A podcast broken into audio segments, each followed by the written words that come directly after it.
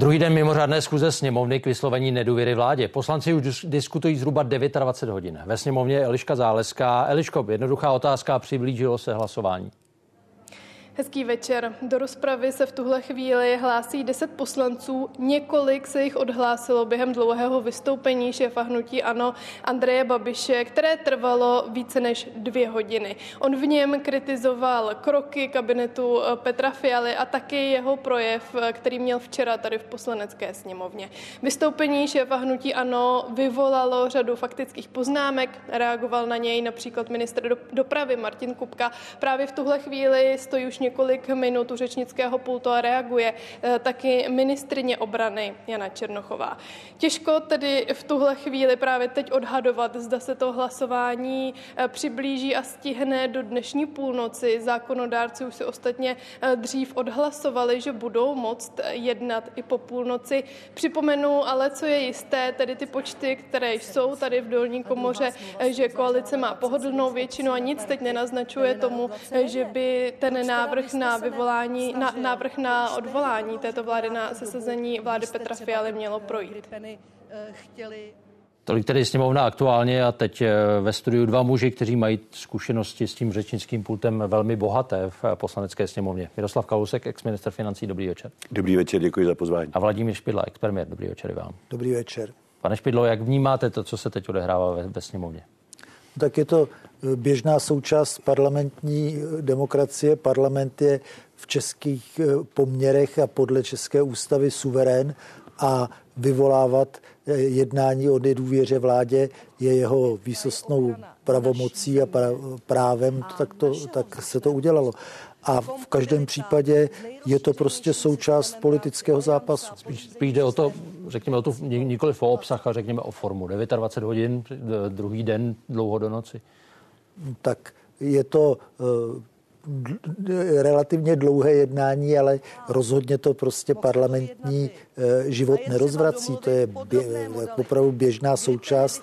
Za, za několik hodin to skončí a eh, přejde se, přejde se k dennímu pořádku. To nevidím jako nic mimořádného. Já sám jsem absolvoval asi dvě nebo tři jednání o, o nedůvěře vládě. Pane Kalusku, vy jste uh, zažil dlouhé, dlouhá jednání sněmovny, sám jste se podílel na několika obstrukcích, nicméně řekněme to, co se odehrává v, těch, v tomto volebním období, je to jiný rychlostní stupeň oproti tomu, co je to, vy? Je to trochu jiný rychlostní stupeň, ale oddělme od sebe normální obstrukce, když se opozice snaží zdržet schválení zákona, oddělme od sebe hlasování o nedůvěře vládě. To je přece jenom trochu jiný žánr. A já souhlasím s panem Špidlou, že to je prostě normálně legitimní nástroj opozice za našich časů pan předseda Paroubek to zkoušel každé dva měsíce, až se mu to jednou povedlo a pak byl z toho chudák celý nešťastný. A zůstává jediným v historii České republiky.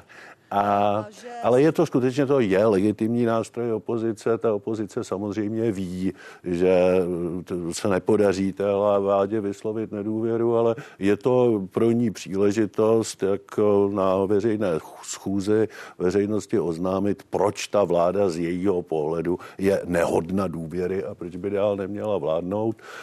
Samozřejmě pak záleží také na kvalitě těch argumentů. Já Bohužel to, co tady ty dva dny jsme mohli slyšet, to už je, to už je hodně pokleslý žánr. Já když jsem šel do vaší televize, tak jsem slyšel pana předsedu Babiše, jak říká, Shoa je náš projekt. Já teda vím, že to tak nemyslel, jo, protože on normálně nemyslí, ale, a, ale řekl to.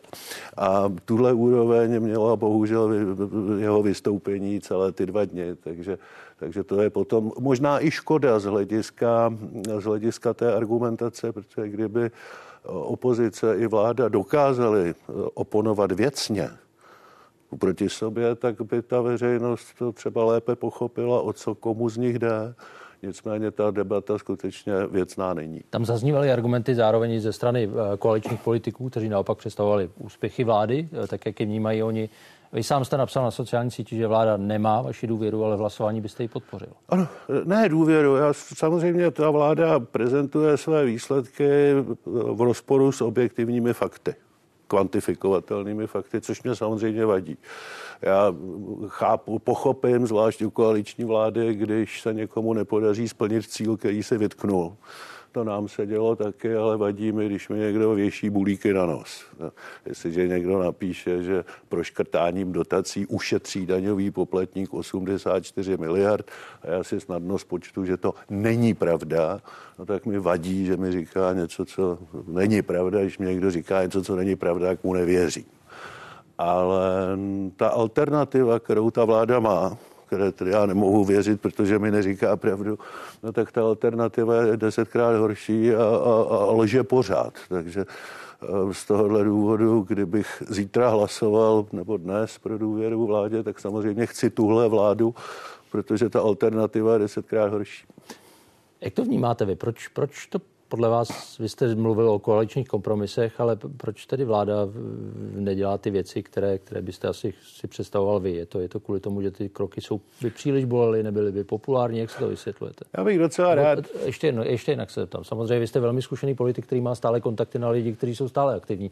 Co slycháte od lidí, kteří stále jsou v politice? Proč to nedělají? Já bych docela rád, kdyby to ta vláda uměla vysvětlit sama. Já samozřejmě slyším nějaké argumenty, prostě je to pochopitelně rozdíl v koaličních názorech, je to také obava z toho, že ty kroky, které by vedly k naplnění těch cílů, že by jim snížily popularitu, a já říkám zase na druhou stranu, nejhorší je neudělat něco a ještě k tomu prohrát volby. Jo. Takže prostě ta vláda, když na jaře řekla, že bude snižovat strukturální deficit tempem 1% ročně, což je impozantní. Já jsem tleskal, říkal jsem, kéž by se jí to podařilo alespoň ze 70%. No tak prostě pak předložila rozpočet, kde to není 1% HDP ročně, ale kde to je jedna desetina. Ona ten cíl nesplnila s bídou na 10%. Což se samozřejmě může stát. Ale pak bych očekával, že někdo vstane a že mi to vysvětlí.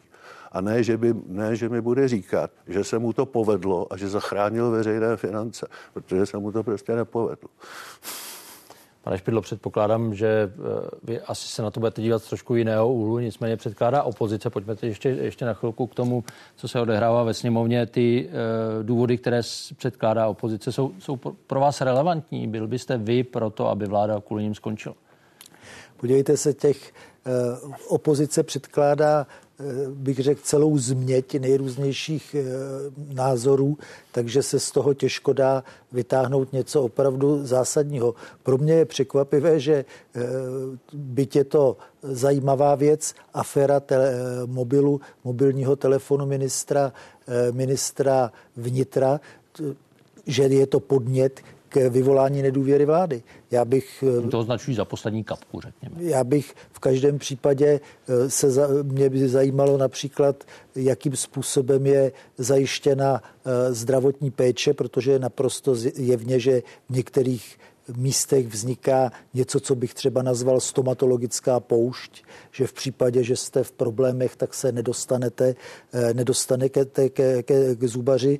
Eh, velmi mě by zajímalo, jakým způsobem fungují některé veřejné služby, protože vím velmi dobře, že znám lidi, kterým čtyři měsíce nebyla, eh, nebyla eh, vyplacena mateřská, mateřský příspěvek a podobné věci. A našel bych prostě celou řadu podstatnějších argumentů. Také to, že vláda eh, mluvila o tom, že nebude zvyšovat daně.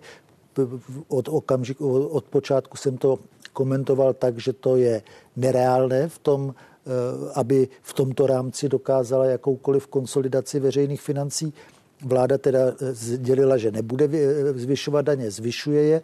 Čili to jsou věci, kde je vidět, že to vládní prohlášení a vládní politika se dosti odlišují a že v podstatě vládní prohlášení, které bylo předloženo, je vlastně mrtvou literou. Takže byste, Čili... hlasoval byste pro to, aby tahle vláda skončila? Já bych hlasoval pro to, aby tato vláda skončila. Nepředpokládám, že by vznikla vláda koaliční, proto teda eh, opoziční, protože ta nemá eh, dostatek hlasů, čili by došlo k nějakému přeorganizování, ale myslím si, že argumenty hlasovat v tomto případě proti eh, vládě jsou docela silné. No, promiňte, že si dovolím skočit do řeči, ale pak byste se pravděpodobně ocitl v té situaci, v které se ocitl Jiří Paroubek, protože neměl alternativu. Ono vyslovit vládě nedůvěru a donutit jí k demisi a k odstoupení je jedna věc. Mít připravenou alternativu věc je věc druhá. A tady prostě ta alternativa neexistuje. To je ten důvod, proč já bych eh, zcela jistě tu vládu podpořil a chtěl bych, aby vládla dál, protože nevidím žádnou srovnatelnou alternativu, byť v té hospodářské politice nešetřím kritiku. Ještě je možnost předčasných voleb, by se na tom To je velmi obtížné, velmi složité.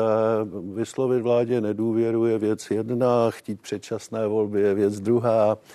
To není vůbec nic jednoduchého a já navíc nejsem přítelem předčasných voleb. Já si myslím, že prostě ten čtyřletý mandát je poměrně krátký a že by se neměl drobit tak byli jsme jaký svědky různých přechodných typů vlád a podobně, čili těch variant je víc. Já vím, ale ty přechodné typy vlád eh, je jenom ztráta času. Pojďme. Ty, ty vlády vůbec nic neudělají, ty prostě dělají jenom údržbu. A pojďme, pojďme k tomu zásadnímu střetu, který se teď odehrává eh, na politické scéně a to sice spor o to, jak, jak vůbec dál postupovat s veřejnými financemi. Pane Špidlo, Národní rozpočtová rada upozorňuje, že eh, dál země směřuje na dlouhou brzdu konsolidační balíček to může oddálit, ale nezmění trajektorii těch 55% HDP bez balíčku by byl zhruba rok 28-29 s balíčkem 2032. Je tedy, eh, souhlasíte s tím, že je prostě nutné nadále eh, pokračovat buď v úsporách, nebo naopak ve zvýšení příjmů státního rozpočtu? Já si myslím, že konsolidace veřejných rozpočtů je potřebná, ale že konsolidace vyžaduje poměrně radikální nové promyšlení daní a že je třeba, aby se daleko výrazně zatížili ti, kteří, kteří peníze mají, to znamená především velké korporace. Takže myslím si, že je třeba výrazně zvýšit eh, příjmy státu a že to možné je. Nebál byste se odlivu zahraničních investorů nebo toho, že Česká republika ztratí ještě víc konkurenceschopnost? Tak eh, konkurenceschopnost, která je založená na nízkých daních a nízkých mzdách, není něco, co bychom si měli dlouhodobě přát. To prostě tak není. A máme na to, abychom měli nějakou jinou konkurenceschopnost? No samozřejmě, že ano, Česká republika není žádný e, zaostalý stát. Má kvalifikovanou pracovní sílu, poměrně silný průmysl a tak dále. A ta představa, že eh, v okamžiku, kdy se změní eh, nějakým způsobem daně, tak vám odtečou eh, kapit- velké kapitálové společnosti někam jinam, je prostě představa, kterou můžete říct, ale reálně se to příliš neprojevuje. Podívejte se, jak výrazné daňové změny se projevily například v Maďarsku a zaznamenali jste nějaký velký úprk nadnárodních organizací? Nezaznamenali. Pane Kalousku, Standard Poor's eh, teď napsala, že veřejný dluh zůstane přiměřený. Je podle vás ratingová eh, agentura příliš optimistická? Ne, není ratingová agentura a radí věřitelům. A ta jim říká, nemusíte se dál eh, Čechům bát půjčovat vaše peníze jsou jisté, žádný bankrot za dveřmi není a oni vám ty peníze vrátí i s těmi tučnými úroky. Té agentuře, zrovna tak jako těm věřitelům, je úplně jedno, že ty úroky rostou, že je to nejrychlejší rostoucí položka ve státním rozpočtu a že budeme-li takhle pokračovat, tak za chvíli budeme vydělávat především na ty úroky a ty peníze nám budou logicky chybět někde jinde. A tomu je tomu věřiteli fouk, ten ty své peníze domů dostane. Takže to hodnocení eh, agentury mě ne, nepřekvapuje. Současně tím nestrácím svoji obavu o další eh, vývoj veřejných rozpočtů, protože příští rok zaplatíme 95 miliard na úrocích. To je, pane Kubale, šestkrát víc, než eh, věnuje český stát celé své kultuře, včetně péče o památky. Ten další rok to bude pravděpodobně 115 až 120 miliard a takhle to bude pokračovat. A to se prostě musí zastavit. A ten konsolidační balíček, který zaplať pán za já ho podporoval, jinak by to bylo ještě daleko horší, ale ten konsolidační balíček stihl vykompenzovat pouze ty výdaje, které tato vláda navýšila sama. Ten strukturální problém, který zdědila po Babišově vládě, ten rozdíl mezi pravidelnými příjmy, pravidelnými výdaji, ten zůstává příští rok prakticky stejný. Letošní strukturální deficit se čeká 2,3% HDP a příští rok po balíčku to bude 2,2% HDP. To není konsolidace, to je konzervace špatného a neodpovědného hospodaření. Eh, rozpočtový výbor doporučil sněmovně schválit vládní návrh, nebo respektive eh, parametry vládního návrhu skoro 252 miliard. Zaznělo tam ještě jedno číslo. 1 bilion 721 miliard korun, 95% příjmů jako povinné výdaje, mandatorní nebo kvazi mandatorní výdaje. Co s tím? To je strašné, 5% zůstává, pokud by to měl být vyrovnaný rozpočet 5%, 21. Samozřejmě, ale to je ten důvod deficitu, protože těch 5% žádné vládě nestačí na to, aby realizovala své politické priority, no tak si musí půjčovat. Ten poměr se dá změnit jedinými dvěma způsoby. Buď snížíte ty mandatorní výdaje, což preferuji já, nebo zvýšíte příjmy, což preferuje pan Špidla, ale ta díra je tam prostě zhruba 230 miliard a ta se nějakým způsobem musí zaplnit. Akorát je to nepříjemné, protože musíte lidem říct, že buď méně dostanou, nebo více zaplatí. To se špatně říká. A žijeme v nějaké době krizí, panuje nějaký konsenzus na to, že republika by se měla postarat o svou bezpečnost, panuje konsenzus na to, že vzdělání by mělo být nějakou prioritou. Kde škrtat? Eh, no ne, tak eh, říkám, máte, co se týče těch mandatorních výdajů, tak máte v zásadě jenom tři veliké plochy. To jsou obě dvě povinné pojistné, kde se můžeme, nebo nemusíme, když nechceme, bavit o mnohem větší osobní odpovědnosti a spoluúčasti. No a pak je to počet eh, zaměstnanců placených státem. Já když jsem odcházel z vlády, tak jich bylo 413 tisíc, teď je jich 496 tisíc, to je o 20% víc a opravdu nemám pocit, že konzumujeme o 20% lepší veřejné služby. A to, že tahle vláda prudce zvýšila výdaje na obranu, já pokládám za správné, to prostě souvisí s bezpečnostní situací. Ale současně se mělo říct, kde se buď ty peníze ušetří, anebo se měli postavit před občany a říct, občané, prostě bezpečnost není zadarmo. Musíte si na to připlatit. My na tu obranu musíme zvednout někde nějaké daně. Ale prostě říct, že zvednu peníze na obranu a nic, no to, to pak končí tím, že ten strukturální deficit zůstává stejný. Že? Pane Špidlo, ještě, ještě velmi často zaznívá, vlastně není zapotřebí nic dělat, republika si na to vydělá tím, že se ekonomika znovu nastartuje. Tohle ale, je pro vás třetí cesta, která nevede nikam. Ale to, to, to, to jsou všechno, všechny, všechny takovéto výroky se dají říct a mají určitý smysl, ale mají ho jenom v nějakém kontextu. Ano. Nepochybně nastartovaný růst by zvýšil příjmy a ulehčil by situaci. Takže růst je nepochybně důležitá věc. Samozřejmě ale ne jakýkoliv růst. Jo, růst, který by e, současně v sobě nenes nějakou míru inovace a nějakou míru změny, tak e, si ho sice jednou, dvakrát započítám a tím to končí. Jo. Takže e, žádnou věc nelze nahlížet bez kontextu. Ale ten základ je, že záleží na tom, kdo zaplatí konsolidaci veřejných rozpočtů. Já, sociální demokrati a obecně já, říkám, že to mají zaplatit velké korporace, které v naší situaci jsou víceméně zvýhodněné z řady důvodů proti třeba malým a středním eh, eh, podnikům a tak dále. To je jedna věc. A druhá věc, uvědomme si, že když mluvíme o tom, že se někdo ně, něčím platí, tak to eh, většinou myslíme penězi, ale ono se platí i něčím jiným. Jestliže prostě radikálně snížíte eh, dostupnost zdravotnictví, no tak ta valuta, kterou se platí, je utrpení. Jo, čili to není jenom já, tak jako jenom já se s vámi, jednoduše. Já se, s vámi nechci, já se s vámi nechci přijít, eh, jenom eh, říkám, že ty velké korporace samozřejmě mohou přispět.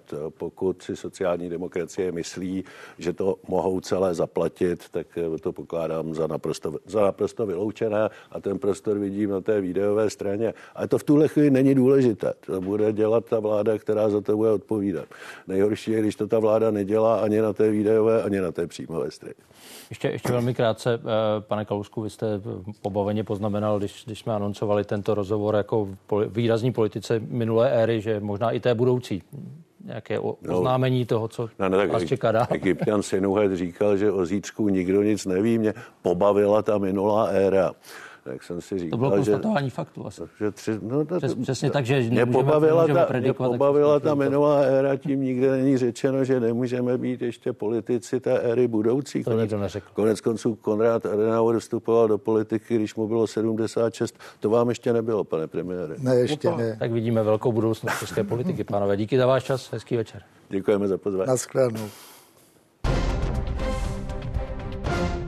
Pavel Simon ústavním soudcem nebude. Nominaci dosavadního člena nejvyššího soudu odmítl Senát. Pro bylo pouze 23 zákonodárců z přítomných 73. Prezident Petr Pavel rozhodnutí respektuje, chce dál hledat nejvhodnější kandidáty. Krátce po půl dvanácté prezident Petr Pavel vystupuje před členy horní komory. V úvodním projevu říká, že chce pestrý ústavní soud. Zároveň zmiňuje, že kandidáti na soudce se teď řeší víc než dřív, včetně jejich osobního života. Je to jen nově pojatým detailním zájmem o jejich osobnost? Nebo je to nějaký vzkaz? By to měl brát jako pochvalu, že na rozdíl od předchozího prezidenta umí předkládat kvalitní kandidáty, o kterých diskutujeme. Nehledejte eh, v tom našem zkoumání těch věcí a v tom našem rozhodování žádný vzkaz. Nominaci Pavla Simona odmítli výbory, které ji v Senátu projednávali. Kritika zaznívala i přímo na plénu. Části senátorů se nelíbil jeho postoj k očkodňování. Řešili se i Simonovi mimosoudní aktivity.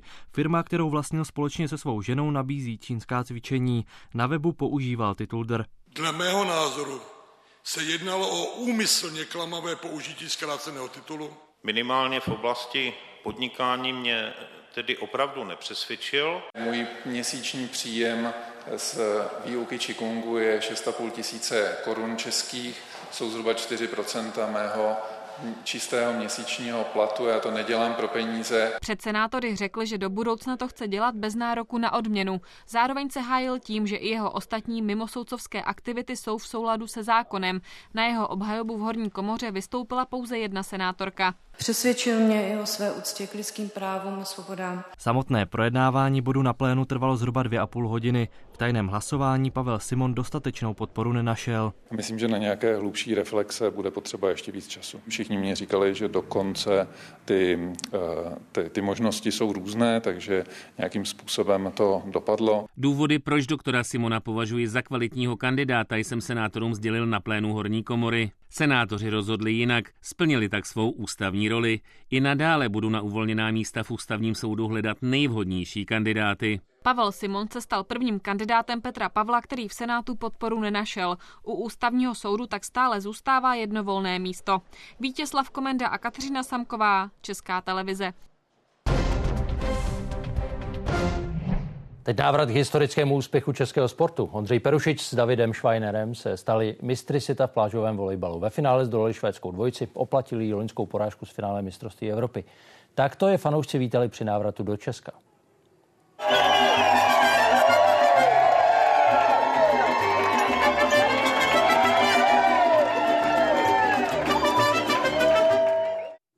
Novými mistry světa jsme se pokoušeli spojit už v pondělí. Rozhovor cestou na letiště v Mexiku, ale úplně nevyšel. Bude to takové trošku dobrodružnější, ale takové události, komentáře máme nejradši. Eh, Davide, kde je trofej teď? Máte ji u sebe? Už se slyšíme. Slyšíme se? Ano, sporu. Je, jo. Uh, my vás slyšíme. Zkusím to ještě jednou. Davide, kde, kde, máte trofej? Máte, máte ji u sebe? Tak, spojení se spoj, uh, ztratilo, nicméně řekli, slíbili jsme, že navážeme a teď tady za chvilku uvidíme, že na trofej už se ptát nemusíme, protože trofej, stejně jako zlaté medaile a zlatí medailisti jsou teď ve studiu událostí komentářů. Pánové, druhý pokus, dobrý večer. Dobrý, dobrý večer. Andrej Perušič, David Schweiner. Oslava už tady byla? Já myslím, že největší oslava tak, eh, tak byl ten příjezd na letiště. Že to, že nás čekalo 400 lidí, včetně dětí a beach volejbalových nadějí, tak, tak to bylo krásné. Vy jste to srovnávali s návratem z Tokia, kde jste říkali, že na vás čekala paní z pražské hygieny kvůli, kvůli tehdy covidu ještě, tak teď to bylo přece jenom trochu jiné. A o mnoho lepší. Slyšeli jsme mexickou hudbu, zněla líp než v samotném Mexiku tady. Určitě, rozhodně vzhledem k těm okolnostem zněla ještě o to lépe. Pojďme k tomu turnaji. Bylo to možná eh, o to lepší, o to sladší, že ten začátek nešel úplně podle, podle toho, jak, jak jste si asi, asi představovali. To znamená, že ten postup ze skupiny byl velmi těsný, ale potom už nezbývalo nic jiného, než vyhrávat. Je to tak, to mistrovství světa je hodně specifický turnaj, protože trvá necelé dva týdny a už v minulosti se mnohokrát stalo, že týmy, které třeba do turnaje vstoupily velmi dobře a měly skvělou formu, tak třeba jako loni my, tak potom eh, vypadly hned v prvním kole playoff a naopak týmy, které měly takový rozpačitější, rozpačitější začátek, tak, eh, tak potom třeba slavili zisk nějaké medaile. My jsme si za ty poslední dva roky vyzkoušeli oba dva tyhle, tyhle postupy a, a letos, ano, ten, ten začátek byl hodně těžký, a, ale jak už jste říkal, tak asi o to je to vítězství cenější, protože mm, jsme se museli přizpůsobit, museli jsme, museli jsme umět znova tu naší hru vybudovat, i přestože nefungovaly věci, které, které za normální okolností fungují a, a jsme strašně rádi, že to nakonec dopadlo tím ziskem té nejcennější medaile. Vy jste porazili velmi těžké soupeře, Švédy, Nory, no, asi to tak bývá, když člověk chce být nejlepší na světě. Který z těch zápasů byl nejtěžší? Já si myslím, že nejtěžší asi nebyl jeden, byly dva. Bylo to čtvrtfinále proti, proti norským, norskému týmu Molsorum jsou to olympijští vítězové, mistři světa a pravděpodobně nejlepší tým, který eh, beach volleyball v historii vůbec hrál. Ten, ten zápas asi jako všechny naše, nebo většina z nich, tak dospěl do tiebreaku. Bylo to hodně vyrovnaný a nakonec, nakonec jsme byli šťastnější my. Ten zápas finálový se Švédama tak měl dost podobný průběh. A zase udělali jsme to trošku komplikovanější na konci, ale, ale prostě nakonec to vyšlo. A hrozně si vážíme toho, jak, eh, jak to začalo, jak, jak se ten turnaj vyvíjel a postupně jsme se zlepšovali, až, až nakonec to uh, skončilo u téhle trofeje. Eh, nakonec se mluví o tajné zbraní, software Beach Data. Uh, je to už všechno taková věda, že prostě nejde jenom rád, člověk přijde a začne tam plácat do, do balónu. Už, už opravdu musíte tyhle věci znát, víte na najet. Je to tak. Já si myslím, že profesionální sport v dnešní době je hodně o, o číslech. Nemusí to být jenom statistika, ale v našem případě to, to je statistika. Myslím si, že i jiné sporty, jako například tenis, tak, tak s podobnými softwary hodně pracují.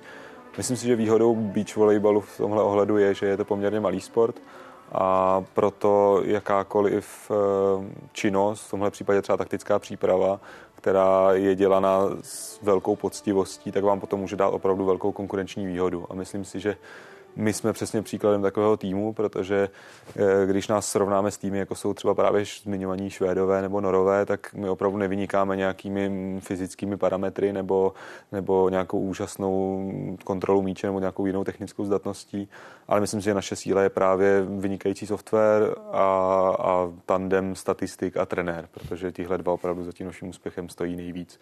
Italský trenér Andrea Tomatis a český statistik Jaroslav Bartoš. Eh, zaznělo od Jiřího Rejmana, eh, volejbalového specialisty v redakce sportu, o vás dvou. Sport berou velmi vážně, ale klíčové je, že není pro ně to nejdůležitější. Sedí to? Je, to? je to ten klíč, který vás taky odlišuje od ostatních sportovců a možná od ostatních soupeřů?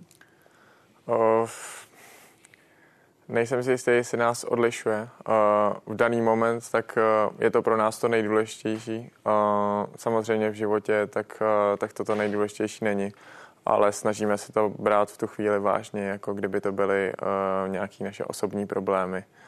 Uh, takže snažíme se žít o, okamžikem a, a dát tomu maximum. On Jirka si myslel to, že oba dva studujete vysokou školu, vy, žijete taky jinými věcmi než čistě jenom volejbalem, že možná to vám dává ten přesah. Já si myslím, že nás to odlišuje od těch ostatních sportovců.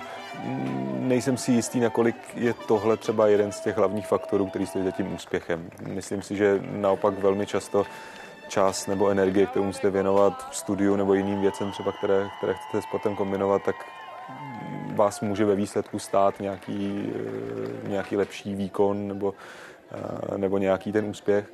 Ale v tomhle si myslím, že to s Davidem máme od začátku oba nastavené opravdu tak, že, že ať už studium, anebo třeba mm, rodina, tak, tak, tak hrají opravdu v našich životech významnou roli. A myslím si, že tak, jak to přesně myslel Jiří Rejman, bylo, že, že, že nejsme jenom sportovci, kteří by ten sport eh, měli za středobod eh, toho svého vesmíru a kteří opravdu ho nadřazují nad všechna jiná daleko důležitější témata. Můžu potvrdit jenom malý střípek. Před tím rozhovorem jsme tady strávili poměrně bouřlivou diskusi, nebo zajímavou diskusi, živou diskusi o tom, jak se vybírají ústavní soudci tady v České republice v Senátu. E, Myslíte si, že ten váš úspěch pomůže nastartovat? Mluvili jste o tom, že to na vás vlastně čekali, čekali mladí, mladí uh, plážoví volejbalisti, že pomůže nastartovat ještě většímu zájmu uh, o, o, o tento sport? My v to doufáme.